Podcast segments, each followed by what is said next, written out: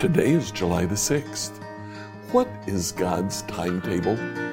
Let's find out together as we read Psalm 74 and 75.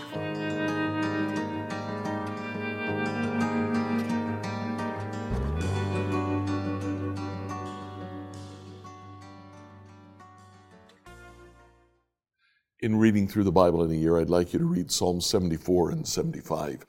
Uh, these are early in book three of the book of Psalms. That starts in Psalm 73.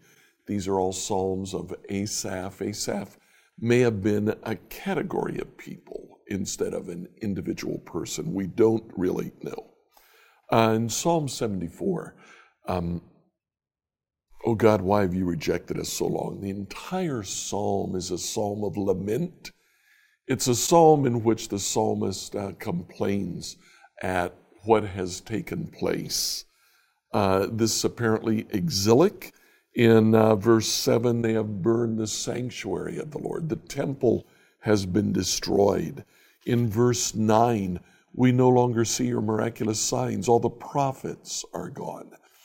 The psalmist apparently has been in Jerusalem. Um, he's just discouraged.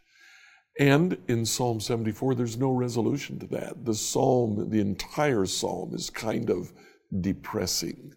Well, in Psalm 75, the tone changes. If these two psalms belong together, it may be that Psalm 75 is the answer to Psalm 74. Psalm 75 1 We thank you, O God. We give thanks because you are near. God says, At the time I have planned, I'll bring justice against the wicked. Psalm 75 goes on and he talks about God's justice, how it will come. And at the end, in verse 10, God says, I will break the strength of the wicked, but I will increase the power of the godly.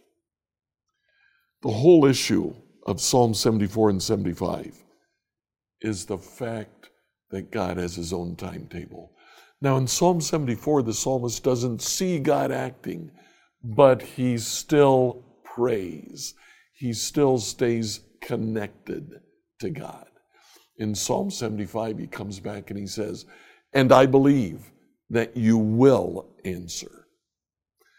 God will answer. It will be on his timetable, not ours. Like, follow, and subscribe to this devotional on whatever platform you use to listen to it. Email your questions to us at questions at becomehope.com. Tomorrow, we'll answer the question what does it mean to be saved?